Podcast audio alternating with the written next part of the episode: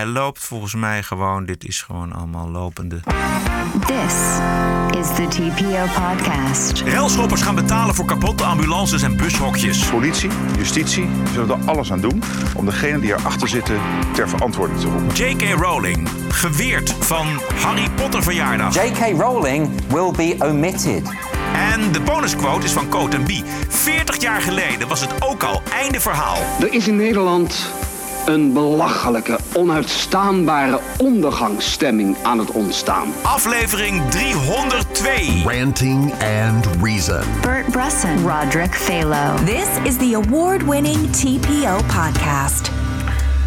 Goedenavond Bert. Mm, goedenavond, Roderick, Amsterdam, Nederland. Uh, nou, net op tijd weer terug, want ik had vandaag uh, twee films in het ITVA. Daar is natuurlijk ieder jaar het uh, documentaire festival ITVA. Met een, met, ja, mensen. Ik heb altijd het idee dat daar de beste documentaires van de wereld worden getoond. En er zullen vast een, uh, vast een aantal uh, aardige tussen zitten. Maar ik heb er nu vier gezien.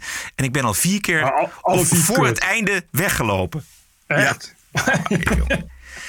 het, is allemaal, het moet allemaal zo artistiek. Ja, het is altijd heel pretentieus. En- het is, dat, je, dat je denkt, van, je kan, wa- maak gewoon een verhaal. Waar ook mensen naar willen kijken. Het zijn vaak van die dingen dat je denkt van...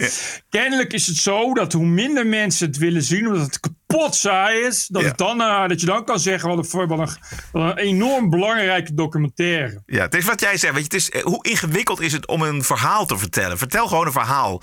Camera's die zwieren van, van links naar rechts en van onder naar boven. Als je een beetje voorin zit, word je helemaal knettergek. En ze duren eindeloos lang. En dan zit er geluid onder. En dat moet je dan... Interpreteren Ja, moet je dat. Precies. En dit loopt... Ja, dat is, het is eh, lang, saai en moeilijk, dan is het goed. Dat is een beetje altijd het idee geweest. Hè? Dat is net als bij het toneel. Ja. Op het moment dat je denkt van... Goh, een leuk toneelstuk heb ik gezien. Dat is niet goed.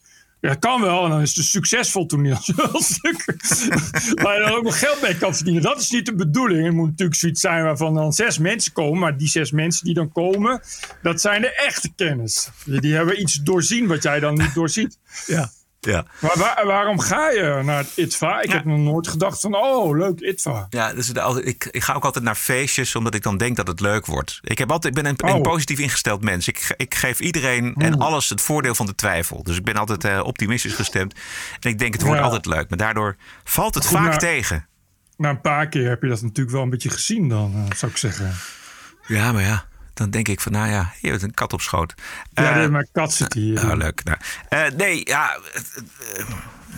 het- ieder jaar komt er toch weer wat nieuws. Dan denk ik van, nou, dit keer zal wel de selectie goed zijn. Maar ik herinner me eigenlijk van. eh, vorig jaar ben ik niet geweest. Jaar daarvoor was ik er wel. En toen ben ik ook vaker weggelopen. Ja, ik denk ook dat in eerste instantie dat het aan mij ligt. Dat ik, dat ik te weinig geduld heb. Dat ik het wel weet. En dat, het, dat ik op een gegeven moment de draad van het verhaal kwijt ben. En dan ga ik maar weg. Eh, Vanmiddag de laatste, zal ik even heel kort vertellen. Dat was die Ja. documentaire. Het verhaal over die German Wing. Die piloot Ja, die, ja. die is opgestegen en op een gegeven moment alles op slot deed. En zijn vliegtuig met 150 mensen eh, in de Franse Alpen boorde. Maar dat wordt dan zo ongelooflijk ingewikkeld verteld. Ja, het zijn meestal ook dan heel lange, saaie beelden. Ja. Met muziek eronder. Dat is altijd, en ook altijd experimentele atonale muziek. Ja, En, ja. dan, en dan mensen die iets vertellen, Ja. liever niet ondertiteld. Want echte intellectuelen spreken toch wel Frans. Ja. En dan die vertellen dan iets. Dat je denkt van ik heb eigenlijk geen idee waarover dit gaat. Maar volgens mij heeft het geen zak met het onderwerp te Nou, maken. precies, dat was het. Ik weet nog heel goed. Ik ging vanmiddag weg op het beeld van. Dat het stond, geloof ik, wel een minuut of twee, drie van een kat. Jij hebt Ja, dan een ja, kat, kat- een kat op je schoot. Eh, en die hoor je dan één keer, dus dat is gewoon leuk. Maar een, het beeld van een kat twee minuten en dan een- iemand die een, iets raars vertelt. en wat helemaal niks met dat vliegtuig te maken heeft. of met die moord op die, op die 159 Precies. mensen. Nou goed. eh, Toch leuk dat je daar eh, je geld aan uitgeeft, Ja? Roderick. Ja, dat Ik ben zelfs nog donateur, dus ik, ik, ja, ik, don- ik domineer mijn, mijn halve salaris.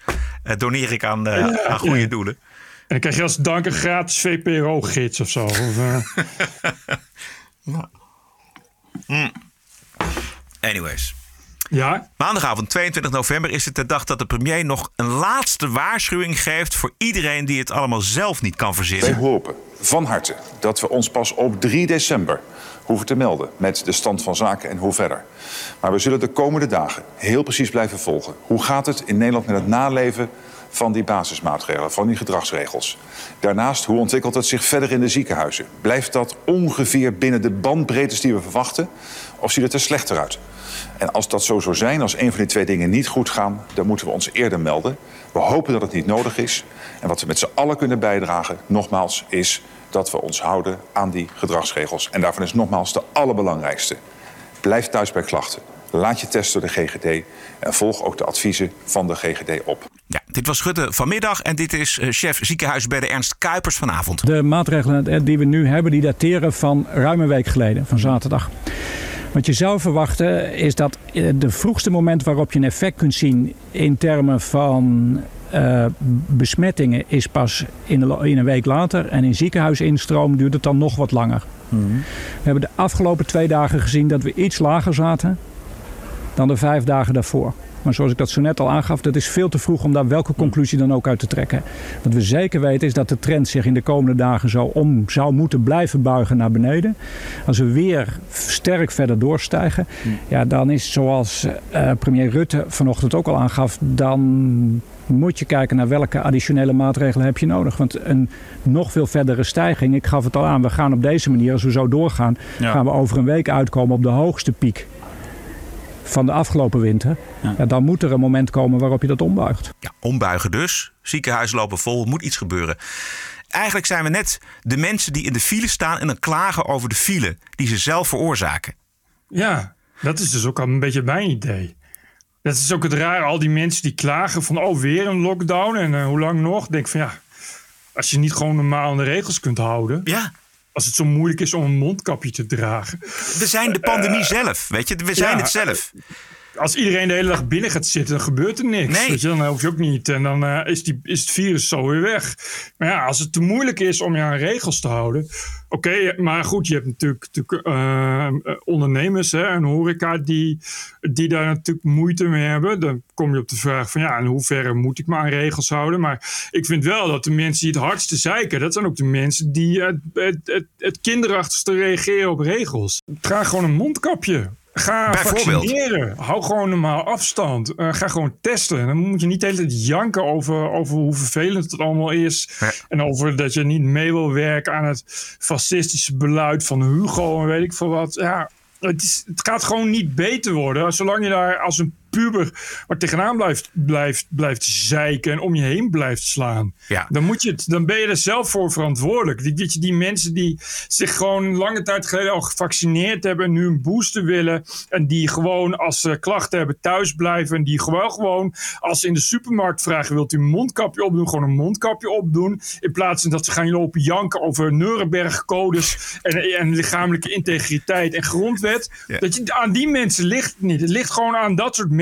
Dus ja, Ja. wat je wil. En je kan het nog heel lang volhouden. En als die mensen dat maar blijven volhouden, dan hebben we over een jaar hebben we nog steeds dit. En dan zijn we straks in Nederland als enige land waar het nog steeds zo is, omdat Nederland als enige land veel te veel achterlijke, achterlijke jam- jammerende kleuters heeft. Ja, ik was afgelopen zaterdag had ik met vier vrienden afgesproken. Eén was er niet gevaccineerd en die zei: Jongens, is het een idee om, om te testen? Ik laat me testen, dus zullen we dat doen. Dus nou ja, die test die haal je voor 8 euro hier bij de apotheek. Geen enkel probleem. Je doet dat. Je ziet dat je eh, negatief bent. Nou, prima gezellige avond, niks aan de hand. Klaar. Hoe moeilijk is het? Hè? Ja, niet. Maar ja, dan, dan krijg je weer mensen die geen QR-code willen laten zien. Want principieel willen ze niet meelopen werken aan het beleid. Dan gaan ze maar niet naar een bioscoop. Dan gaan ze niet in een café. Dan gaan ze dat Ja. allemaal niet doen. Ja, ga dan ja, ga lekker in Forumland wonen. Ja. Weet je, maar voor anderen er dan niet mee lastig. Juist. Maar ja, dat je wat meer, meer zou moeten willen kunnen offeren. Dat je niet de hele tijd moet, moet roepen dat je per se alles wilt kunnen. Ja. Ja, dat, dat kan gewoon niet, want het is een pandemie. Ja. Want wat zagen wij natuurlijk de afgelopen weekend? Verontruste burgers trokken met hoodies en vuurwerk en stenen. Ja. De afgelopen dagen ten strijde tegen politieauto's, eh, stations, piano's en bushokjes. Oftewel, reltuig voor rechtvaardigheid. Hi, hi. Dit is Groningen gisteravond. Ehm, hier staat, kijk, dit was een bushokje wat eraan gaat. dat op een volstrekt onrechtvaardige plek in de stad stond natuurlijk. Ik wou ook net zeggen dat Bushokje heeft het wel verdiend. Dit is eindelijk de afrekening. Eindelijk eens een keer een beetje, een beetje herstelbetalingen. Pak aan, Bushokje. Oh man, oh man, oh man. Het was niet Ja. om aan te zien. Ja. In Maar Nijmegen... dit vond ik, vond Ja. ik wel, die beelden, zowel in Rotterdam als, als, als kennelijk zo'n beetje half Nederland nu, is een beetje hoe het, hoe het nu is in Nederland. En dat is gewoon heel ernstig. Maar het is een heel klein. Kijk, het probleem is natuurlijk. Je ziet het ook al in, in Duitsland. Zie je ook rellen. Je ziet in Frankrijk rellen. Je ziet overal Ja, rellen. het Maar is een hele kleine groep die door kan gaan. Omdat, omdat de hele tijd te weinig tegen gebeurt. Het eerste wat ik dacht van, nou, dat moet je dan hier maar eens proberen. hoe gaat Zo- dat daar? Ja, hier, wat ze hebben hier ook wel eens, ik weet niet of dat op de Canarische eilanden was of van de Costa's. Hebben ze, dan hadden ze een keer in de zomer ook rellen met jongeren en zo. Maar ja, je, je, eerst heb je die lokale politie, hetzelfde als bij ons. En die kunnen dat niet. Dus dan komt de Guardia Civil en die, die, eh, dat is, die gaan meteen met rubberkogels schieten. Weet je, het is niet... Het is hier, hier duurt het een uur en dan komt er een waterkanon. Hier hebben ze geen waterkanon, want ze hebben wel een grindkanon of zo. Weet je wat? Het is niet...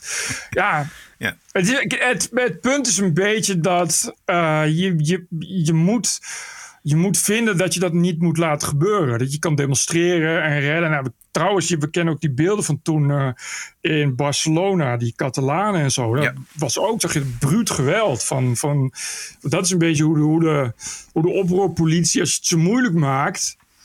Ja, hier gaat de politie, in Nederland gaat de politie weg, hier niet. Ja. En dan, dan, weet je, dan, maar dan komt de politie daarna wel achter jou aan. En dan heb je wel een, een serieus probleem. Ik zag wel dat de mensen opgepakt werden. Dat vond ik, eh, dat Ja. vond ik goed. In Nijmegen ging er een stationspiano aan. Eh, En niet alleen omdat 5G en eh, chips voor corona in je lijf zorgen, maar ook muziek natuurlijk. Die verspreidt ook COVID. Dat is ook heel rechtvaardig. Pak Ja, ja, aan, piano. Ja, exact. Dit was Rutte vanmorgen. Wat we afgelopen weekend gezien hebben, dat is puur geweld. Onder het mom van we zijn aan het demonstreren. Dit heeft niets met demonstreren te maken. Dit zijn puur geweldsexplosies gericht tegen onze politie, tegen onze brandweer, tegen mensen die rijden op de ambulances. Niets met demonstreren te maken. Politie, justitie zullen er alles aan doen om degenen die erachter zitten ter verantwoording te roepen. Ik ben heel erg voor eigen verantwoordelijkheid. Dus er zijn mensen opgepakt en die mensen of hun ouders die moeten opdraaien voor de kapotte bushokjes, de gesneuvelde politieauto's, alles, alles, alles. En dat zou moeten worden verhaald op dat reltuig of op die ouders, tot de laatste Ja. cent. En ik Ja. hoop dat er een landsadvocaat is die hiervoor gaat zorgen. Want het zijn ook mijn bushokjes. En het zijn ook Ja, mijn politieauto's. Het is allemaal niet heel goedkoop, dus dat scheelt ook. Ja, En ik vind, ja, je moet die lui gewoon tien jaar vastzetten. Want een beetje, je moet, eh, kijk, dat is het probleem. weet Je, je wil een lik op stuk beleid moet je hebben. Dat op het moment dat je een baksteen door de ruit van de ambulance gooit, dat je wordt gepakt, dat je weet dat je tien jaar de bak in gaat. Want ja, sorry, dat doen we gewoon niet. Dat is wat je als overheid moet zeggen. En dat doen we gewoon niet. juist. Doe je het wel, dan ga je dat, dan ga je dat voelen. Want we gaan alles op alles zetten om dat te voorkomen. Omdat we dat dus niet willen Ja. in, in dit land. Maar ja, het is een, een, een, een, een probleem. eh, eh, wat aan alle kanten steeds groter wordt. We hebben natuurlijk al, al 30 jaar een agressieprobleem. En ik hoor, ik las eh, dan weer zo iemand van die politievakbond in de Telegraaf, die eigenlijk hetzelfde zegt als ons. En het eerste wat ik dan denk is van ja, weet je, dat vinden we dus ook al 30 jaar. En, maar al 30 jaar is het niet beter geworden. En wordt het alleen maar erger. En, en eh, tegelijkertijd hoor ik Diederik Gommers bij op één zeggen van ja, als we Nederland de code zwart krijgen, dan hebben we leger nodig om ons personeel te beschermen tegen agressie. Dan denk ik ja, Ja, maar daar heeft, of hij dat weet, dat, dat weet hij toch niet? Nee, maar dat is iets wat ik, wat ik, wat ik wel geloof. Ik bedoel, eh, in, in gemiddelde stadsziekenhuizen hebben ze al lang gepantserde ramen. Omdat anders in het weekend de agressie te groot wordt. Weet je? Dus het, het is iets wat, wat al heel lang een probleem is. Maar wat, waar, ja, ik, ik zie daar niet echt een verandering in.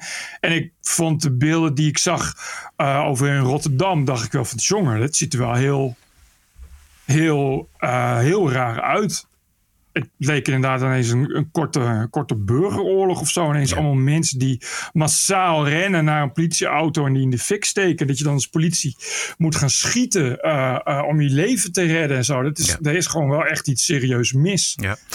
Eventjes één horeca-onderneemster in Rotterdam inderdaad. Waar ja, er hele, zij zag er hele terras aan gort gaan. Overal puin, rotzooi, stenen, tafels en stoelen omver. En als je mij dan wil pesten, prima. Maar er zijn nog 22 andere mensen die een gezin moeten onderhouden die hier werken.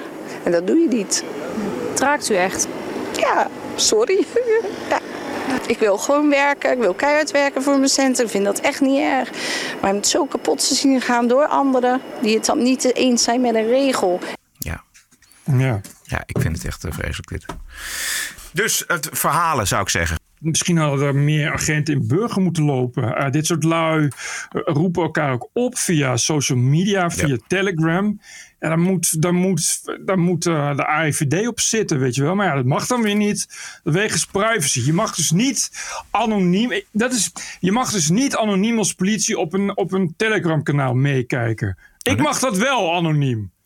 Maar eh, als, als je dat doet uit politieoverwegingen om, om mensen te volgen, dan mag dat niet. Weet je, dat is toch raar? Ja. Ik vind dat, dat is dus raar. Dat, dat- is dus het probleem. Ja, ik dus- vind dat je dit soort, dit soort dingen moet er moet meer ruimte komen om dit soort tuig harder de kop in te drukken. Dit is gewoon georganiseerd geweld. Die privacy, eh, die is ook bij de georganiseerde misdaad. De aanpak van die misdaad is dat ook echt een groot probleem. Want eh, Ja. die, die criminelen kunnen zich daarachter verschuilen. En de politie kan eigenlijk feitelijk helemaal niks doen. Dus daar moet, daar moet iets aan gebeuren. Maar dat geldt dus ook Ja. voor dit reltuig. Zullen we eventjes naar eh, de relschoppers van de complotkaravaan? Wat leuk. Mooi stukje zaterdag in de Telegraaf over de clubjes die elkaar nu allemaal verdenken van heulen met de Ja, dat was heel grappig. Ik wil dat, dat is, daar, ik, dat, daar zal ik meteen even wat over zeggen. Ik heb uit betrouwbare bron vernomen dat het inderdaad zo is. Dat Willem Engel betaald wordt door de AIVD. Dus Willem Engel wordt betaald door de AIVD. Vertrouw vooral Willem Engel niet. Ja. Dat is eh, echt, een, echt, een, eh, echt een grote AIVD-infiltrant die met steun van Bill Gates en, en, en George Soros dat de hele eh, viruswaanzin gefinancierd heeft opgezet. Dus Ja. dat je even, als je daar achteraan loopt, niet doen. Niet vertrouwen. Precies. En er waren er van, van Thierry is gevaccineerd ook heel veel ontkenningen steeds. Maar, maar Ja, wel een beetje veel ontkenningen. is wel Nou. opvallend. Opvallend dat dat zoveel wordt ontkend. Terwijl ik, ken dus, ik heb dus een broer van een vriend van mij. Ja. Die heeft een nicht en die heeft gezien dat Thierry gewoon nachtclubs inging en daarbij zijn QR-code liet zien. En, en eh, ik heb dus ook op BitChute filmpjes van wetenschappers. En dat zijn eh, echte wetenschappers. Maar die worden door de MSN niet uitgezonden, want die worden gecensureerd. Maar die zeggen dat eh, Thierry Baudet, dat, je, dat kun je dus meten, dat die is gevaccineerd. Want dat, is, dat, geeft andere, dat geeft andere Bluetooth-golven als je gevaccineerd bent. En die hebben dat gemeten. En dat is dus, dat is dus echt waar. En dan moet je niet dat ze ook. Dan gaan mensen gaan naar Café Weltschmerz gaan ze kijken. Maar dat is dus weer gefinancierd door de MIVD. En door Poetin. Dus daar is, dat zou ik sowieso zou ik dat niet doen. Moet je helemaal niet vertrouwen. Dus als je dan kun nog beter Willem Engel vertrouwen. Alhoewel, als je dan Willem Engel vertrouwt, zou je ook moeten uitkijken voor die vrouwen van moederhart. Want dat zijn geen echte vrouwen. Dat denken mensen oh, dat zijn vrouwen, dat zijn moeders. Maar dat zijn dus eigenlijk mannen die eruit zien als, als moeder. Uh, maar die zijn dus genetisch gemodificeerd. En dat zijn dus mensen die uit zijn op het implanteren van gedachten, zodat straks de Great Reset sneller kan worden uitge- uitgerold. Ja, ja. Het, het heeft nog lang geduurd eigenlijk hè, voordat naar dat dit naar boven kwam. Want we zijn natuurlijk Hmm. al eh, anderhalf jaar, twee jaar onderweg. Hele verrassing dat complotdenkers elkaar van complotten gaan, Ja. eh, gaan eh, beschuldigen. Ja. Die zag je nauwelijks aankomen Nee, eigenlijk. Dus nee. je denkt, oh wat leuk. Nee. We gaan verschillende complotgroepen gaan we met elkaar laten samenwerken. Wat zal er binnenkort gebeuren? Oh, hé, hey, dat zag ik niet aankomen zeg. Ja. Het, het, het wacht is nu nog op het moment dat de complotdenkers ook het vertrouwen in zichzelf verliezen. Want uiteindelijk Nou. vertrouwen ze niemand. Dat vroeg me ook af. Of dat, of dat dan niet zo gaat. Of je dan niet eh, op een dag in de spiegel kijkt en denkt van... Maar ben ik eigenlijk wel niet van de AIVD? Juist. Hoe, weet ik dat eigenlijk? Ja. Dus je, bedoel, je komt daar gewoon niet, niet nooit helemaal, helemaal meer dan uit. Dus En- ik daar kijk je aan ik zie ik nou... Ik, ik, volgens mij had ik eerst een andere oogkleur. En er woonden bijvoorbeeld vroeger andere mensen in mijn huis. En zit mijn, zit mijn huis niet helemaal vol met afluisterapparatuur? Ineens nieuwe buren. Huh? Ja. Huh? Ja. Ineens. Ineens. Eh, ik zie daar een busje staan. Dat staat er al meer dan een uur. Dat zal wel geen gewoon busje zijn. En wat dacht je van de pakjesbezorgers van Amazon en van uh, bol.com die pakjes komen brengen, wat daarin zit? Ja, Amazon, Amazon is, is, is opgericht door Hugo de Jonge. Al heel lang geleden om, om zeg maar... Hij wist toen al in de jaren negentig wanneer de Great Reset zou komen. Dus toen is Amazon opgericht. Zodat nu tijdens de lockdown, speciaal in Nederland... speciaal ook voor, voor Willem Engel en, en al dat soort mensen... die is speciaal opgericht zodat ze nu pakjes met, met zendertjes en 5G... kunnen ze dan gaan verzenden. Zodat die mensen in de gaten kunnen worden gehouden. Ja. Eventjes naar de angstspuit van de grootste leugenaar. Dus onze enige tegenstander is de desinformatie in de media. Is het gelieg van al die houten methoden bij die tv-programma's en bij die persconferenties. Ja, allemaal leugens. Persconferenties. Met hun gedraai. Prik voor prik krijgen we onze vrijheid terug. No way. We zitten weer in een lockdown. Ja, zou dat nou komen? Het vaccin beschermt tegen besmetting. No way. Het is inmiddels bekend dat of je gevaccineerd bent of niet, je hebt evenveel kans om het over te dragen. Leugen. Je hebt evenveel kans om het te krijgen. Leugen. het is allemaal gelogen. De QR-code zou tijdelijk zijn. Tot, wat was het? 20 november? Nee, 10, niet 20 november. 15, 15 november of zo zat een datum eraan gehangen. Ja, ja. Ik geloof dat ze op diezelfde dag een nieuwe lockdown aankondigden. Het is allemaal twee weken. Just to flatten the curve. Al dat soort dingen. Het is de ene leugen naar de andere. En de enige manier om mensen daarin mee te krijgen... is door een permanente injectie van angst. Continu die angst, continu die leugens. We zijn er bijna. Kom, we gaan het doen. We doen het voor uw veiligheid. We doen het samen. En het is misdadig wat er gebeurt. Het is echt misdadig. Hmm. We moeten ons er tegen verzetten. Ja. En dat kan op woensdag als jullie gaan stemmen. Ja, woensdag zijn er namelijk verkiezingen in een aantal plaatsen voor de gemeentelijke oh herindeling. En daar begint het nieuwe leven, het nieuwe Nederland. Pijl is voor Forumland worden in de, in de fusiegemeentes worden die geslagen nu. Uh, ja, leuk. Goed verhaal. Uh, lekker kort ook. Gaan we verder niks mee doen. Er was nog een ander moment. Opvallend moment. Waarin Baudet samen met een FVD-man uit Limburg op het podium oh staat. Die man die zegt, maar we hebben al geschiedenis geschreven. Het ondermijnen van de democratie. we waren erbij, hè? Het ondermijnen van de geschiedenis. En dan is er een soort van yes-gevoel. En geven ze elkaar een hand en steekt er een, een klein gejuich op uit de menigte. Het gaat een keer klappen. En dan zullen al die dingen die nu gebeuren... dat zullen de textbook cases worden van de nieuwe... Uh, dat we zeggen, de oude wereld die wij dan weer gaan, gaan herstellen. Maar we hebben geschiedenis geschreven. Het ondermijnen van de democratie. We waren erbij, hè? Nou, dit is uh, uh, antidemocratisch extreem rechts. Absoluut. Ik, ik zou zeggen, ja, hier geven ze gewoon toe wat hun doel is, namelijk het ondermijnen van de democratie. Dat lijkt mij uh, gewoon staatsgevaarlijk. Ik weet niet wat verder de definitie van staatsgevaarlijk moet zijn. Bewust ondermijnen van de democratie, dat is hun doel. Bewust ondermijnen van de democratie. Ja. ja. Er zijn mensen voor minder uh, geschaduwd, zal ik maar zeggen. Ja. Ja, ik weet niet. Weet je, het, het, probleem is dat ik dit soort dingen lees en dat je denkt van dit is vrij schokkend. Uh, enerzijds. Anderzijds denk, je, denk ik van. Je, het probleem is dat je er zo weinig tegen kunt doen. Want als je zo'n partij gaat verbieden. dan wordt het dus alleen maar erger en erger en erger. Ja, precies, dat klopt. Want ze hebben, zag ik in de peiling van Maurice de Hond. afgelopen zondag. toch nog zes zetels in de peiling. Ja. Verlies van twee, maar ja, toch nog zes. En kijk, en het maakt natuurlijk niet uit of, of je zelfs met nul zetels, uh, op het moment dat je een klein groepje hebt van mensen die tot alles bereid is, heb je natuurlijk een probleem. Ja, exact. Uh, en, dat, en, en ja, daar, daar, daar moet je volgens mij moet je het scherp in de gaten houden. Ja. En ik vind dat, dat je het wel als media dan scherp moet veroordelen. Maar ja, ik vind ook dat je dan moet kijken. Kijk, dit is nuttig. Het is belangrijk om te laten zien wat, wat, wat wordt gezegd. Uh, maar ja, ik, ik weet je moet volgens mij niet elke scheet van Baudet een podium geven. Want uh, ja, die elke keertje een podium geeft en dat maakt het, maakt het groot. Nee. Het is denk ik niks ergers voor zo iemand dan geen podium meer, eh, meer te hebben. Ja, dat zou, dat zou een strategie zijn.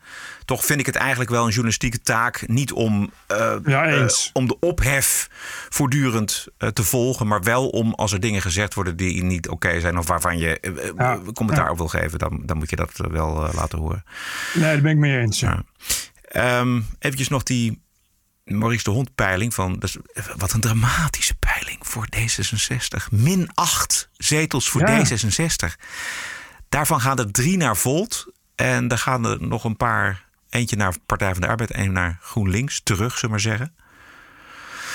Eh, CDA min 10, Omtzigt komt in de lijst niet voor. Grote winnaar BBB, plus 7. Ja 21, plus 4. PVV, plus 3. Ja. En dat wil volgens mij zeggen dat honger is naar een soort van no-nonsense politiek van BBB, ja 21. En dat de hoogdravende retoriek van nieuw leiderschap en een progressief mogelijk kabinet, dat het allemaal niet, geen zoden aan de, aan de dijk zet.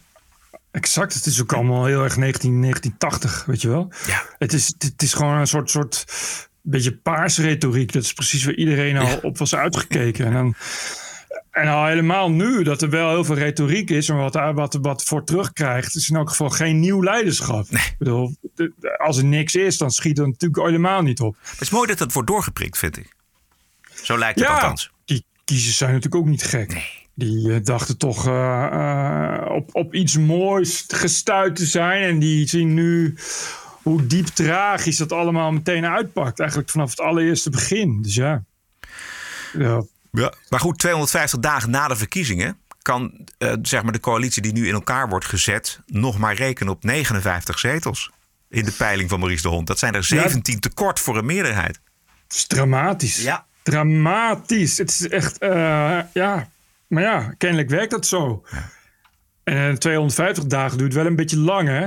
Het wordt wel een beetje, eh, wel een beetje eh, ik kan me herinneren dat er voor de zomer nog een kabinet zou zijn. Ja. ja. En dat wordt dan waarschijnlijk eh, voor de zomer van 2022. TPO Podcast. Als het aan de Franse minister Chiappa ligt, gaat er geen euro meer naar het moslimbroederschap vehikel Femiso, bekend van GroenLinks. Eh, Frankrijk wil namelijk dat de Europese Commissie de banden verbreekt met deze orthodox-islamitische organisatie. Eh Femiso dus, bekend van GroenLinks. Eh, de Fransen zijn opnieuw boos. Waarom? Omdat de Europese Commissie, de Eurocommissaris voor Gelijkheid, jawel, die bestaat. Helena Dali uit Malta, die heeft een heel gezellig onderrondje gehad met de orthodox-islamitische afdeling van GroenLinks, zullen we zeggen. Ja. De Franse schrijfster en journaliste Carole Ferres die heeft over Femiso gezegd dat het een valse neus van het moslimbroederschap is. Een fundamentalistische en patriarchale beweging die zich richt op Frankrijk en pleit voor de sluier voor vrouwen. Yep. Wanneer gaan ze daar nou eens achter komen bij GroenLinks? Nooit. Nooit, denk het ook niet. Da- nou, of ze, zijn, ze zijn er al lang achter, maar ze negeren het. Ze, gaan nog, ze gaan nog liever zelf gebukt onder een sluier dan dat ze dat ooit gaan toegeven. Dat is, dat is, dit is, eh, ja, zo ziet zelfhaat eruit. Het is volledige opofferingsgezindheid. Het is eh, Jezus-complex. Ze gaan dan liever aan een kruis hangen dan, dan iets anders. Eh, dus die, bij GroenLinks vinden ze het helemaal prima als Femiso ook in Nederland steeds verder het parlement incijpelt. En eh, wat dus lukt. Er zijn steeds meer hoofddoekjes. Er zijn er nu al twee in het parlement. Ook één bij D66. Eh, wat hun betreft, eh, wat GroenLinks betreft, loopt straks elke vrouw in een hoofddoek. Inderdaad. Als ze daar zelf aan mee moeten doen, is het ook prima. Als ze maar boete kunnen doen. En kunnen zeggen, zie je, we hebben iets goed te maken. We hebben zoveel goed te maken. En dat willen we, dat laten we bij deze zien. En op Europees niveau gaat dat dus ook door. Hè? Er zijn er gesprekken over eh, islamofobie, et cetera, et cetera. Ja. Maar het mooie vind ik dan dat in ieder geval een Franse regering, Macron en de zijne, op ramkoers ligt met de Europese Commissie. Want die, die pikt dit gewoon niet. Nee, Macron wil het niet. Eh, een heleboel Fransen willen het niet. Frankrijk heeft in de EU natuurlijk een hoop slagkracht. Zeker, dus zeker, dus eh, Macron, die kan ook wat in. Het past natuurlijk heel erg binnen eh, het beeld van de Franse Republiek. Eh, En, en, eh, Maar hij maakt er ook zo mooi echt werk van. Dat vind ik ook goed, weet je wel. Want je kunt het wel een keer Exact. roepen. Er is een ander land in Europa dat zo te maken heeft gehad met dat moslimfundamentalisme en de, en de gewelddadige variant daarvan. Dus hij weet, hij- het is nu klaar. Dit zijn zulke goed functionerende lobbygroepen. De naïvelingen laten zich daarin meeslepen. Zoals GroenLinks. Ja, precies. Ja. En Ja. D66'ers Ja. ook. TPO Podcast. Onderweg de Wokweek, de berichten uit de open inrichting. Maar eerst eh, de cursus Hoe haal ik meer uit mijn luisterplezier? Met eh, waarderen en doneren. TPO Podcast. Want de TPO-podcast wordt je twee keer per week aangeboden zonder betaalmuur op eigen kracht. En dat kan alleen met jouw donatie. Ja, Ranting and Reason. Het is nog steeds ook met felicitaties vandaag. heel goed. Maarten Fres uit Almere. Zoals al vaker wordt opgemerkt, ben ik het ook lang niet altijd eens met jullie oordelen, maar de manier waarop jullie zaken analyseren en er het gesprek over aangaan vind ik uniek. En zonder wrijving geen glans, dus houd het maar lekker scherp. Hartelijke groet Maarten Fres uit Almere. Dankjewel Maarten. Gerrit Bel. Zojuist uw podcast nummer 300 beluisterd. Weer een scherp en bemoedigend geluid. Ik hoop dat er nog vele zullen volgen. Dank je Gerrit. Het zijn meerdere mensen. Beste Bert en Roderick, we voelen ons al enige tijd genoodzaakt om jullie te mailen. Buiten het feit omdat we jullie vanzelfsprekend ook willen steunen met een donatie. Wij als twee dappere strijders tegen de wookterreur krijgen het soms aardig voor onze kies in de personeelskamer. Maar we zien, we zien dit als een belangrijke missie om tegengeluid te laten horen tegen het overheersende narratief. Laten we zeggen, we gaan dus volledig tegen de stroom in. Dat komt om soms verbaal of niet verbaal duur te staan. En wat ons met name opvalt is dat veel collega's niet zozeer op inhoud en feiten gaan zitten in een discussie, maar dat er vooral veel emotie, frustratie en een deugdreflex bij komt kijken. Veel mensen zeggen nu helemaal graag iets veiligs waarmee ze een wit voetje kunnen halen. Feitelijke kritiek op de islam, en die is zichtbaar in onze klasse, wordt niet geaccepteerd. En vragen stellen over de genderdiscussie, denk bijvoorbeeld aan veiligheid voor vrouwen, en het klimaatdebat is al helemaal uit den boze. Toch doen we dit met enige regelmaat om eens een knuppel in het hoenderhok te gooien. En we doen dit soms omdat we collega's bewust willen maken van hun eigen gedrag. En heren, we hebben jullie input daar hard bij nodig. Dus jullie zijn een tweewekelijkse bron van inspiratie. Onlangs nog hadden we een online studiemiddag waarbij de gespreksleider ons vroeg om onze privileges op te sommen. We konden kiezen uit wit, man, hetero, cisgender, et cetera, et. Dit vonden wij een typisch voorbeeld van het dwangmatige en verstikkende van de hele diversiteitscultuur. Maar dit mag je vooral niet benoemen, want dan ben je de belichaming van het kwaad. Gelukkig is onze huid door de jaren heen wat dikker geworden en kunnen we dit soort zaken over het algemeen van ons af laten glijden of we lachen er gewoon om.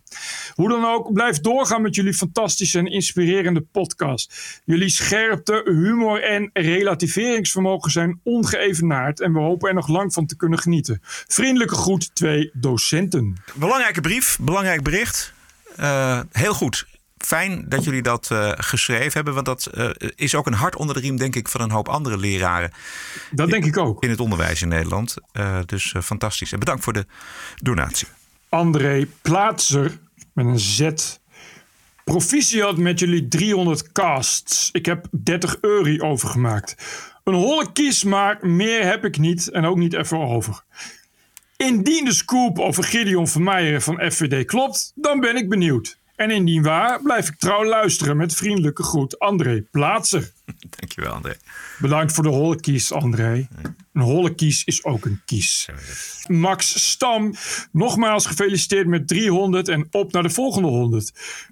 Met heel veel warme groetjes, Max Stam. Thanks, Max.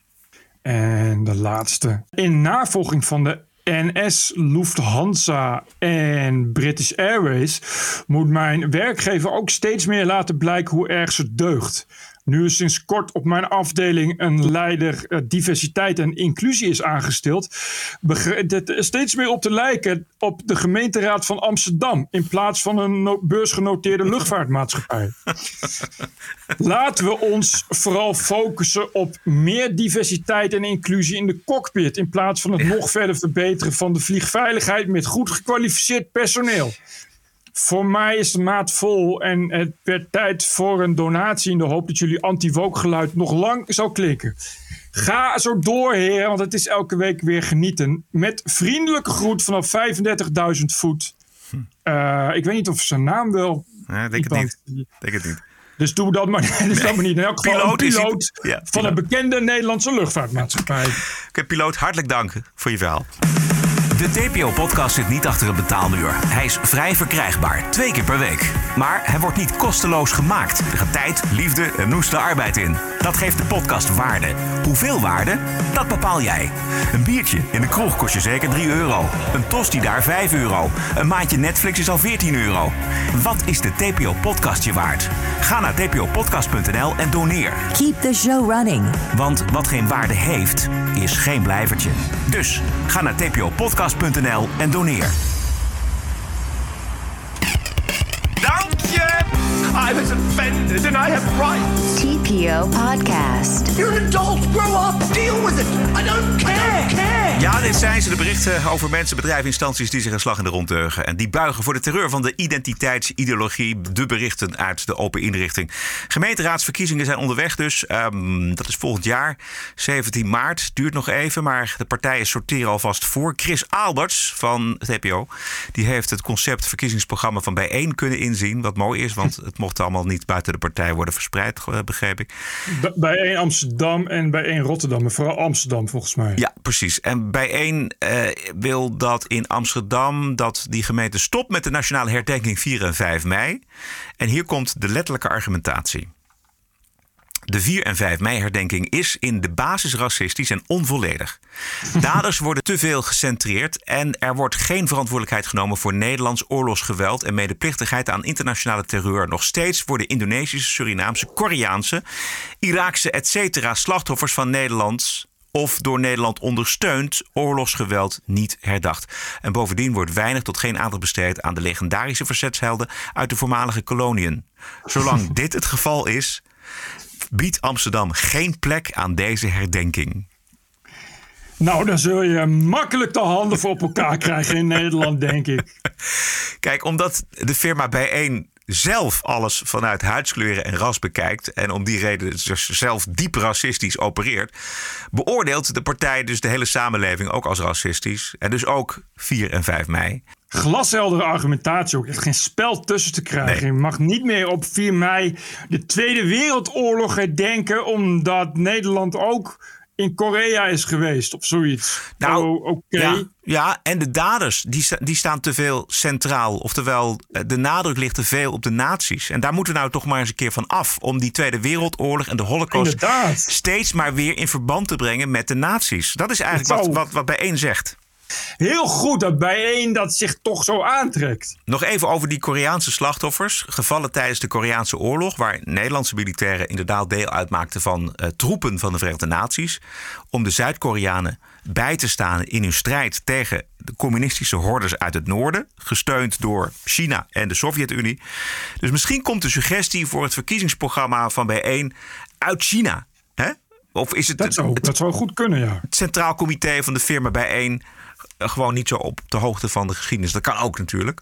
Maar Dat ik begreep, sowieso. begreep niet waar, de, waar de Koreaanse slachtoffers nou opeens vandaan kwamen.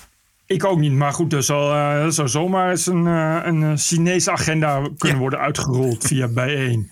Het gaat dan wel heel lang duren, het is wel een langzame agenda, maar goed. Hè, één zetel is ook een zetel, zeg ik altijd maar. Juist, precies. Eh, de Britse acteur Eddie Redmayne die heeft spijt van zijn transgenderrol in de film The Danish Girl uit 2015. In een interview met de Sunday Times die zei hij afgelopen zondag: Nee, ik zou het niet meer doen. Ik heb die film met de beste bedoelingen gemaakt, maar ik denk dat het een vergissing was. Eh, want hij kreeg in die tijd kreeg hij heel veel kritiek natuurlijk op eh, vanuit de LHBTQ gemeenschap dat hij dat niet had mogen doen. Ja, eh, maar eh, dat, dat is dus, dus hij zegt het niet zomaar. Hij zegt dat niet dat hij er spijt van heeft omdat hij dat zelf vindt. Hij zegt dat omdat hij daar heel veel kritiek op kreeg. Omdat hij, omdat hij populair wil blijven, precies. Echt, nou, precies. Hij, hij denkt dus van, oei, snel even, even, even een persmomentje pakken om eens even flink te deugen. Want ja, ja anders kan ik mijn volgende rol wel vergeten. En het interessante is van deze redenatie dat ik heel benieuwd ben naar de rol die deze acteur in een volgende film gaat spelen. Want eigenlijk kun je alleen nog maar jezelf spelen. Eh, ja, je mag dan. eh, eh, je- ja, je, Toch? Dat, je mag dan niet meer, je mag dan niet meer spelen dat je homoseksueel bent als je heteroseksueel Nee, bent. mag- Omgekeerd je, dit is allemaal. Ja, maar je mag ook je niet mag spelen. sowieso niet. Nee, maar je, je kan bijvoorbeeld ook niet spelen dat je een tuinman bent. Want een tuinman, Nee, ja. bij besodemieterd, Het is appropriation. Nou. Zo. Het is heel neerbuigend. Sowieso, sowieso een blanke tuinman kan niet. Nee. Dus dat moet een zwarte tuinman zijn, maar dat moet dan wel een zwart persoon zijn. Maar als een zwart persoon, hoezo moet hij dan weer de tuinman spelen en niet de koning? Dus dat gaat al snel mis. Wordt heel het gaat ingewikkeld. heel snel, dat is heel Ja. ingewikkeld. Ja. Ja. ik denk dat het vak acteren ook een beetje ophoudt hiermee. Eh, nou, dat is eh, zo, hard, zo hard gaat het wel inmiddels, hè? Dat je, niet, dat je je vak niet mag uitoefenen. Dat is toch echt bijzonder. Ja, ja. want wie ben jij om, om, om te doen alsof je weet wie iemand was? Ja. Nou is het wel zo dat op Netflix natuurlijk die, die eh, en andere streamingsdiensten ook die transfilms ja, de spuigaten uitlopen. Ik bedoel, dat, Ja. Voordat je, je hebt dan een apart genre, heb je, maar ze komen ook nog in andere genres komen ze natuurlijk ook voor. Zoals zoals wel vaker, weet je, actiefilms komen er dan ook voor in romantische films als er een romantische Ja. scène in zit. Oh, en je ziet het altijd al mijlenver aankomen.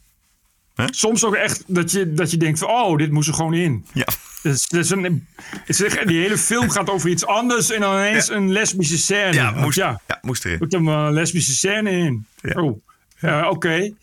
Eh, ja, nee, je hebt bij eh, Netflix ook echt eh LHBTI-afdeling en een afdeling met vrouwen in een sterke leidersrol afdeling.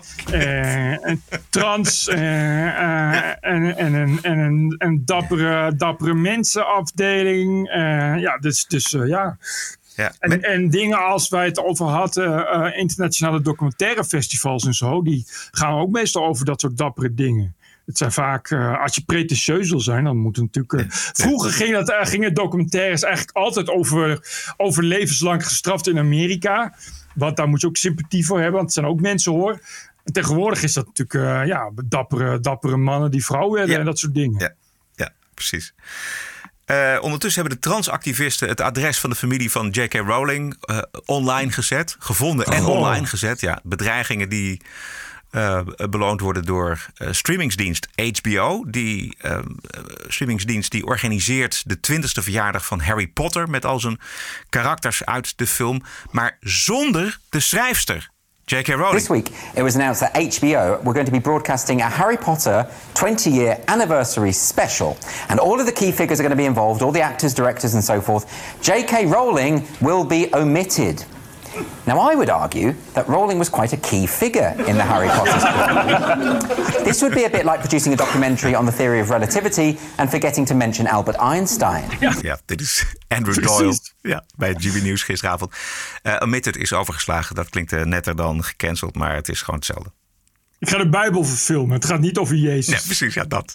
dat. Maar, eh, maar die, die wordt niet uitgenodigd omdat vanwege transfobe tweets. Of hoe? Ja, het, wordt, het, is heel, het is heel achterbaks. Het wordt niet gezegd. In de verklaring wordt J.K. Rowling niet eens genoemd. En vragen worden niet beantwoord door HBO. Maar als je de 20ste verjaardag van Harry Potter zonder gaat vieren, dan is er eh, stront aan de knikker. En dit slaat helemaal op eh, waarom J.K. Rowling onder vuur ligt van de transactivisten. Alsof zij ooit iets negatiefs over trans mensen gezegd heeft. Eh, Is niet zo.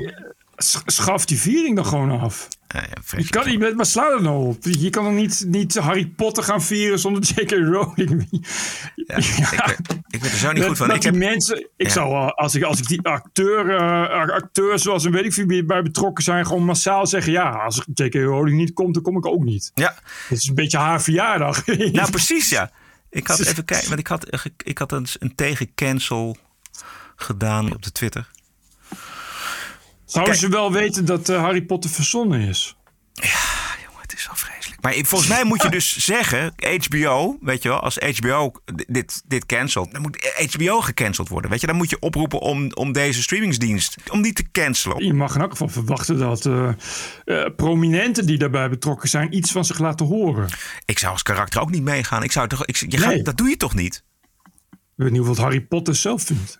Ja. En eh, En, en al die karakters, misschien moet dat, misschien moet, moet, moet J.K. Rowling uh, uh, het, het eens aan die karakters vragen wat die er eigenlijk van vinden. En dat dan opschrijven in een boek, dat zou ik dan wel weer leuk vinden. Ja. Maar die translobby jongen in Groot-Brittannië, die is zo het is heel krachtig, eng. Het is een soort, soort, ja. soort terreur is het aan het worden. Die translobby die heeft dus lesbiennes tot seksuele racisten bestempeld. Dat is Ja. een nieuwe term. Als je dan een lesbienne bent en eh, je wil geen seks met een vrouw die een lul heeft, dan ben je een seksuele racist. Ja, precies. Dus eh, ja, nou, ik zou zeggen, eh, de, ik zou zeggen nog dat op die manier wordt seksuele racist al snel een geuzennaam, vrees ik. Ja. Ik denk niet dat er heel veel mensen zich dan ineens wel aangelegen vinden om dat te doen. Is, eh, ik begrijp natuurlijk dat eh, al dit soort activisten nogal moeite hebben met, met realiteit en biologische feiten. Maar ja, je kunt moeilijk mensen gaan verplichten om iets heel lekker te vinden wat ze absoluut niet lekker vinden. Dus. Maar dit is, dit is toch. Dit is, maar je zou zeggen, dit, Bert, dit is zo agressief. Dit is zo vrouwonvriendelijk. Eigenlijk is het zo dat lesbiennes de verplichting krijgen om met transmannen met een lul de liefde te bedrijven. Dat hier niet een, gewoon een veel grotere opstand tegen is. Dat mensen hier niet tegen. Ook andere mensen uit solidariteit met vrouwen niet tegen in opstand komen. En de vrouwen zelf natuurlijk ook niet. Dat begrijp ik dus ook niet. Maar goed, het is de hele tijd zo bij, bij al het woke-gelul. Dat je denkt van waar, waarom, waarom, waarom blijft het allemaal maar zo gaan? Waarom doen die mensen niks? Dat er dan ook op een universiteit eh, sprekers worden gecanceld. Denk van waarom eh, is er niet een tegenoffensief? Precies. Dat, dat je kan toch eh, van hetzelfde verwachten dat, dat er eh, een clubje demonstranten staat met een lawaai-demonstratie en die mensen intimideren. Je kan dan toch hetzelfde doen. Je kan toch een clubje pro-demonstranten hebben die ervoor zorgen dat die lezing wel kan doorgaan. Ja. Ik begrijp gewoon niet waarom mensen dat, dit allemaal maar zo laten gebeuren. Nee. Ik zit even te denken aan die twee leraren die, weet je, als je alleen staat, dan sta je alleen. Kijk, als je een decaan hebt of een, je hebt een, een rector die het met je eens is en die duidelijke lijnen uitzet en zegt, hè, zoals die decaan in eh, Utrecht, die gewoon gezegd, nou, de- bij ons is er gewoon geen plaats voor eh, dit woke gedrag. Dan voel je Ja. je ook gesterkt als, als personeel. Maar als Ja. dat uitblijft, ja, dan wordt, het, dan wordt het lastig. Dan sta je alleen en dan word je inderdaad met, in, de, in de lerarenkamer met de nek aangekeken. En dan, ja, dan moet je toch ook eh, sterk in je schoenen staan om daar gewoon mee door te gaan. Ja, maar goed, de, de, net zoals eh, die woke-activisten vinden dat er iets moet veranderen, eh, kunnen zij dat net zo goed vinden. Ja, dat is waar. Ja. En, en, en kun je op dezelfde manier beargumenteren dat iemand het toch moet doen. Dus, dus ja, dan jij maar. En dat je, ja, dan moet je eh, medestanders vinden en je organiseren. Uh, op het moment dat je het idee hebt dat in, zoals in Groot-Brittannië, eh, dat eh, transactivisten het zich wel heel terroristisch aan het gedragen zijn, ja. dan kun je er toch iets van zeggen. Dan Ja. kun je toch iets, iets mee organiseren. Dan kun je toch iets, iets tegen doen. Je hoeft toch niet alles maar te laten gebeuren. Nee, dat vind ik ook. Waarom, komt er, niet- waarom zijn er geen groepen die het opnemen voor J.K. Rowling? Come on. Het is allemaal eh, zo lafjes ook. Ja. Dat je denkt van nee, je, je, hoeft dat, je kan er toch iets mee doen. Je hoeft, het niet meteen, eh, je hoeft niet meteen, eh, meteen bang te zijn voor alles. Je, die- ik vind wel dat, het, dat al die gekken en, en al die woke-terroristen wel heel veel vrije ruimte krijgen. Ook in de pers en ook in de media. Maar ja, daar kun je dan zelf iets tegen doen. Je kan er zelf toch ook iets op laten horen. Er is een middelbare school in New York die voert apartheid in tijdens het bespreken van onderwerpen over identiteit en sociale rechtvaardigheid. De Lower Manhattan Community School. Die ziet het raciaal scheiden van kinderen als onderdeel van de missie om de erfenis van racisme en onderdrukking ongedaan te maken. Die, die kinderen, die, die- dat zijn dus mensen, kinderen uit groep 7 en 8. Ja. En die moeten dus eh, zelf, zichzelf indelen in vijf categorieën. Eh, blanke, Aziaten, multiraciale studenten en Afro-Afrikanen en Spaanse studenten. Ja, die, die dus samen. Afro-Afrikanen en Latino's samen. Wat op zich Oh. al een rare, rare racisme is, denk ik. Hoe kom je aan het onderscheid? Eh, maar ja, weet je, de apartheid heeft in Zuid-Afrika ook altijd goed gewerkt, toch? Dus ja, waarom dan niet al op hele jonge leeftijd mee beginnen? Ja. Lekker apart. Dat is echt het benadrukken van rassen. Dat is de beste manier om het benadrukken van rassen tegen te gaan. Ja. Goed idee. Een heel goed idee. Echt een slim plan. Maar zo zie je dus dat onder de ideologie, de woke-ideologie, hetzelfde wat er bij de Raad van Cultuur in Nederland gebeurt. Als je het maar onderbouwt met, ja, het gaat om uh, de erfenis van het racisme en de onderdrukking uh, tegengaan. Ja. Dan kun je alles invoeren. Dan kun je apartheid invoeren, dan kun je racisme invoeren, dan kun je alles doen. Je kan het geluis, geruisloos, kun je dat gewoon doorduwen. Dat is, dat is het grote probleem. Nou hebben ze ook wel tij mee in Amerika. Want de Biden-regering doet het eigenlijk waar het voor gekozen is. De echte belangrijke zaken dus. Minister van Binnenlandse Zaken. Die gaat alle plaatsnamen verwijderen in Amerika... die racistisch of denigerend geïnterpreteerd kunnen worden. Dus er liggen op deze manier duizend plaatsnamen, moet je je voorstellen, duizend plaatsnamen onder het vergrootglas van een speciale taskforce. En die gaan daar nou ja, lekker mee aan de slag natuurlijk. En het gaat om termen die besmet zijn verklaard zoals squaw. Ja, ik wist niet wat het was, maar dat is een negatieve bijbetekenis voor Indiaanse vrouwen. Vrouw, ja. En de minister, uh, wie dit bedacht of uh, wie dit aangaat, die is zelf ook een inheemse. Dus die kans die zou ik in haar geval misschien ook wel niet voorbij laten gaan. Dan kun je eindelijk duizend, duizend namen, plaatsnamen, kun je veranderen. Ik vind het echt kostelijk dat je uh, in de regering zit van het machtigste land van de vrije wereld. Uh, en dat je denkt van ik ga eens even plaatsnamen criminaliseren. Dat is wat dit land nodig heeft. Juist, ja. ja. En dat dat dan gewoon kan. Ja. En dat je dan, uh, als je je hele leven in Squaw hebt gewoond, dan heet je ineens, woon je in Rainbow Valley. Ja. Precies. En, uh, en, dan zeg je van, maar ik, ja. ik woon dus in Squaw, ik weet het niet. Ik krijg al elk jaar kerstkaarten en die gaan naar mijn adres in Squaw. Ja, nee, dat heet nu Rainbow Valley. Ja. Dan denk je ook van, hé, hey, wacht. Maar, precies, maar we hebben toch een, een, speciaal museum voor het dorp. Waar moeten we, hoe moeten we dat dan noemen? Ja, dat museum exact. wordt sowieso opgedoekt, want die naam kan niet meer. Totale, totale ziekte om dat, om dat zo te doen. Ook niet dat je daar dan uh, uh, over wilt hebben uit overwegingen of omdat je wilt deugen. Nee, dat je dat dan gaat uitvoeren en dat je dat als regering zegt: top, dit is echt een mooie, een mooie, ja, dit is echt een mooie, mooie actie. Er is, is niks belangrijkers op dit moment in de Amerikaanse politiek dan dat. Krachtig beleid. Ja. Ik heb wel geen wegen meer waar ik ja. over kan rijden, maar hey. Ja. Je kunt dan wel over een weg vol potholes. Hoef je nooit meer naar Squad te rijden, maar naar Rainbow Valley. Ook mooi. Hoe triest het ook kan zijn, deze hele walkbeweging, uh, dat uh, zien we in Toronto, Canada. Uit angst om voor islamofoob uitgemaakt te worden, worden nu door Canadese scholen uh, een ontmoeting met een mensenrechtenactiviste Nadia Murad geannuleerd. Zij is niet zomaar een mensenrechtenactiviste. Zij is toegewijd aan de zaak van de Yazidis. En de schoolbesturen in ja. Toronto die vrezen dat zij moslimstudenten zou gaan kunnen beledigen. Wat? Ja. Want? Want uh, Yazidis, slachtoffer van moslim-extremisten.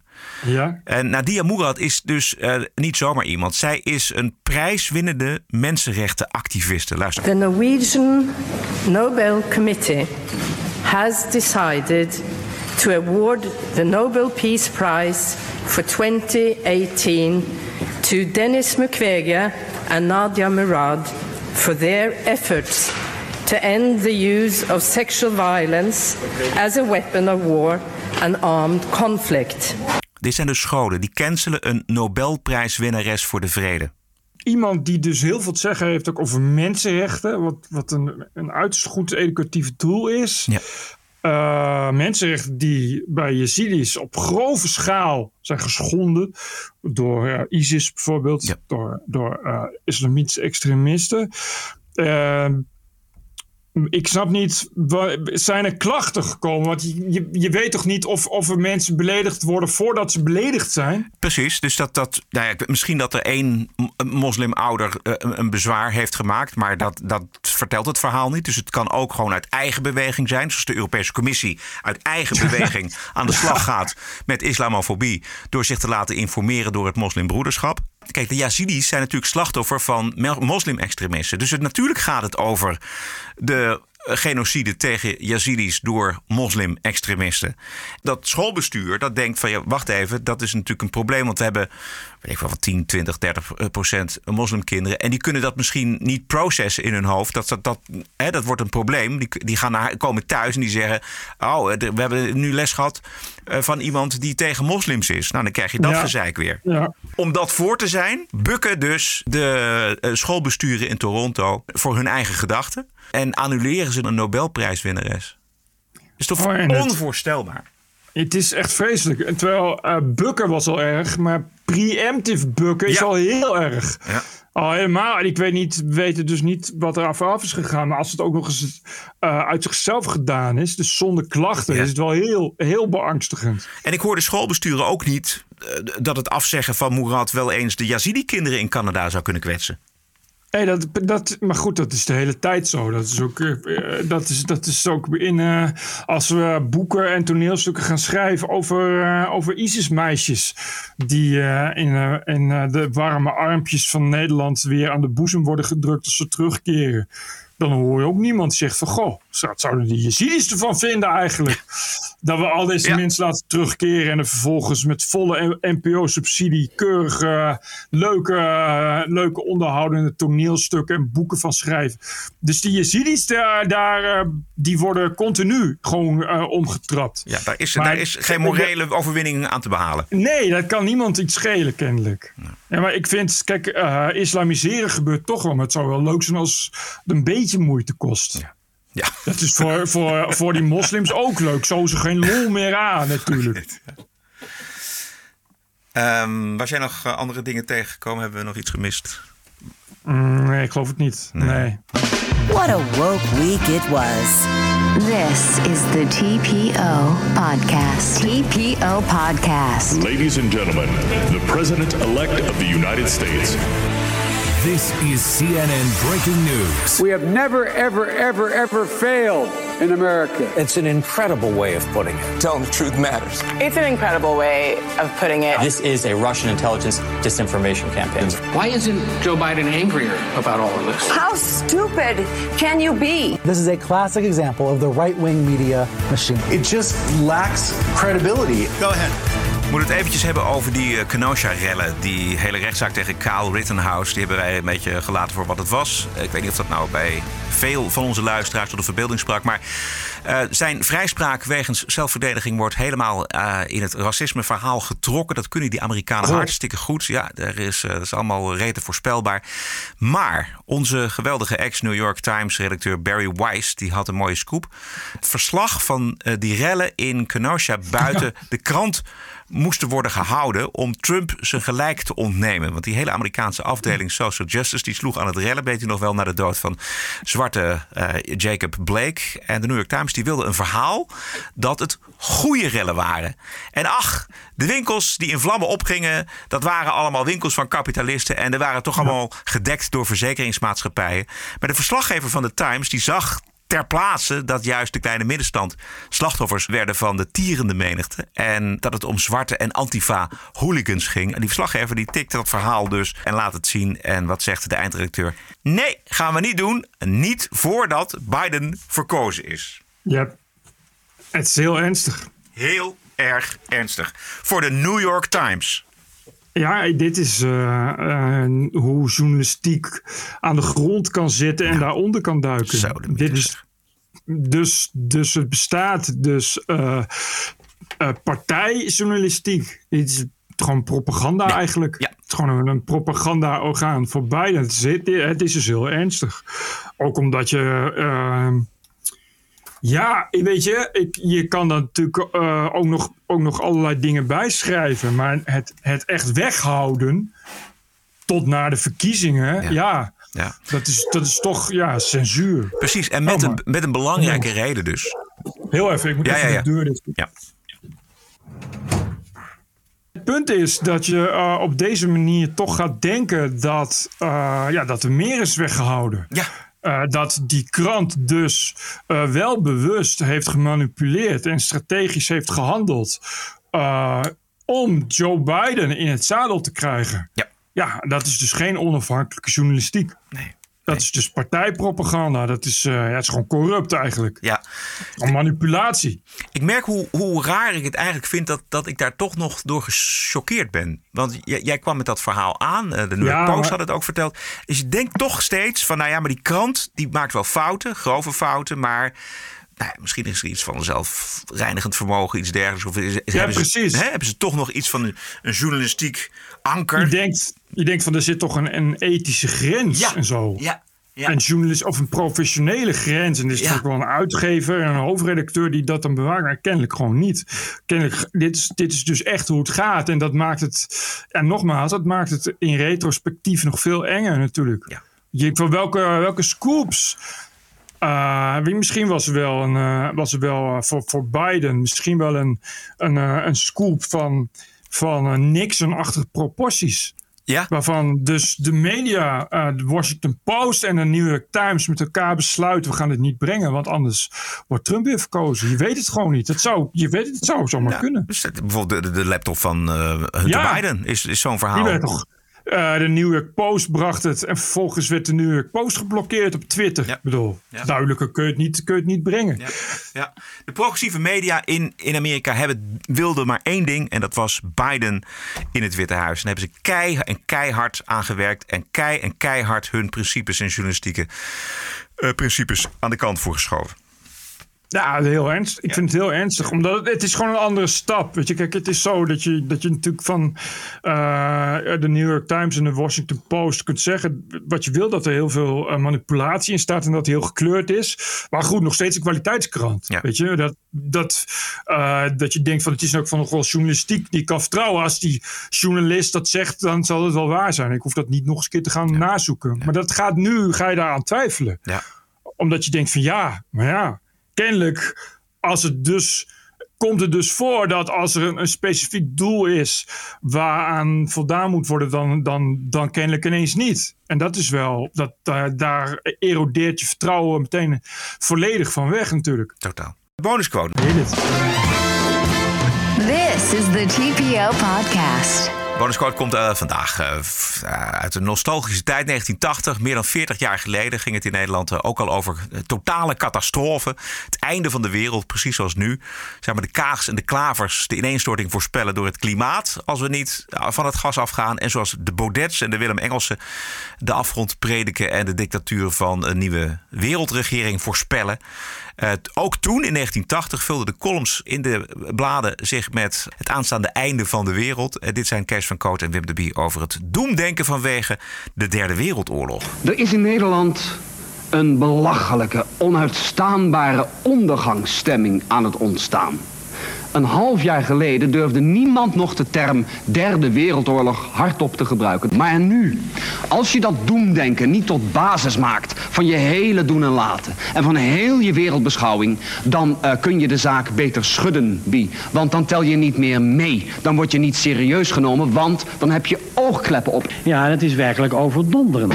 Bijvoorbeeld, de Haagse Post van deze week. De Haagse Post van Eh, deze de week. column van Weel Brugsma heet Het Laatste Rondje. en hij rondje, eindigt met seconden. deze zin. Eh, het wordt helaas ook buitengewoon duidelijk dat nog een rondje macro-potverteren door het Westen maar twee uitkomsten kan hebben: sociale chaos of de Derde Wereldoorlog. Anton Constance in de Nieuwe Linie. Een ander aspect van de Derde Wereldoorlog. Hoe redden we straks onze kunstschatten? Eh, in de nieuwsnet van deze week wordt gemeld dat West-Berlijners al aan het hamsteren zijn. En Peter Hofstede bericht in zijn column dat de BBC al een televisie-rampenpakket klaar heeft voor als de Derde Wereldoorlog uitbreekt. Hij vraagt zich af of dat in Nederland ook niet zou moeten. Sterven met de Mountie. De NRC Handelsblad van gisteravond. De pagina van eh, doemdenker Wim Keizer. Het zal allemaal heel onverwacht gebeuren. Daarop zegt professor Nagel... ehm, de dood heeft zijn hand al aan de deurklink. En W.L. Brugsma, dezelfde weer. Het doeltreffendst is Siankali. Wat willen ze daar nou toch mee bereiken? Dat begrijp ik dus ook niet. hè? eh, eh, moeten we worden wakker geschud? Ja, dat waren we toch al? Ja, moeten we nog meer energiebesparende maatregelen gaan nemen... met twee truien aan, een pilsje minder Ik drinken? begrijp, ik begrijp het ook niet. In het handelsblad van eh, de afgelopen week was ook een speciale bijlage. Wat doen ze er zelf aan over energiebesparing? En daarin zegt Brugsma, want die, die vlindert ook maar wat heen en weer. Die zegt dan dat hij ondanks die derde wereldoorlog, die hij notabene zelf voorspelt, er toch over denkt om zijn huis te gaan isoleren. Wist jij trouwens, Bie, dat mevrouw Liesbeth den Uil regelmatig een emmer koud tapwater in de kamer zet om dat water al enigszins voor te verwarmen, zodat ze, als ze thee zet of anderszins water wil gaan koken, minder gas verbruikt. Vind je niet lief? En zie je voor je hoe Joop die emmer al zeven keer heeft omgeschopt. Maar wat zijn dit voor waarschuwingen aan ons? Wat moeten we daarmee? Wat is dit voor straf? Geweldig. Dit is zo'n ook geweldige manier om naar de geschiedenis te kijken. En dus inderdaad te zien hoe dat zich de hele tijd herhaalt. En de- deze heren, we hebben, we hebben al vaker Van Coat en de Bie. Dat blijken toch eh, verdacht goede voorspellers. Hè? Over Ja, eh, ja. wat, eh, wat de toekomst Ja, zou onbedoeld zijn. eigenlijk. Hè? We- we- Onbedoeld, ja. Dit, dit gaat dan over de Derde Wereldoorlog en ook over energiebesparen en ook over de, de crisis, de grote crisis. En dat doemdenken, mijn god jongen, wat zijn we... Ja, ik, ik wist dat ook niet dat het zo was. Dat het inderdaad zo erg. Dat, je echt, dat, dat ze gewoon in de kranten schreven. De dood heeft de vinger al op de deurklink gelegd. Ja. Ik wist, dat, echt, en het, ad- Jezus. het advies, Siankali werkt het snelst. Ja, ja, ja, ja, ja. Het is toch dat je elke keer, als je zoals nu in een, in in een, in een doemscenario zit, dat je je bedenkt, het is een beetje mens-eigen. En Ja. Ja, media-eigen, ken- Exact. kennelijk. Ja. kennelijk. Precies, dus dat, dat wij over twintig jaar terugkijken, of onze kinderen, of onze, hè, die kijken dan terug en zeggen: Jeetje, jongens, wat hebben jullie je druk gemaakt in de tijd? Ja, nee, maar dat vond ik ook al bij. eh, als je dan die, die scholieren in zo'n klimaatstaking ziet. Dat doen we altijd heel erg denken aan, aan, aan van die bandenbomtypes. Die dan eh, tegen kruisraketten in Woensdrecht eh, protesteren en zo. ja. Dat- jij weet er alles van.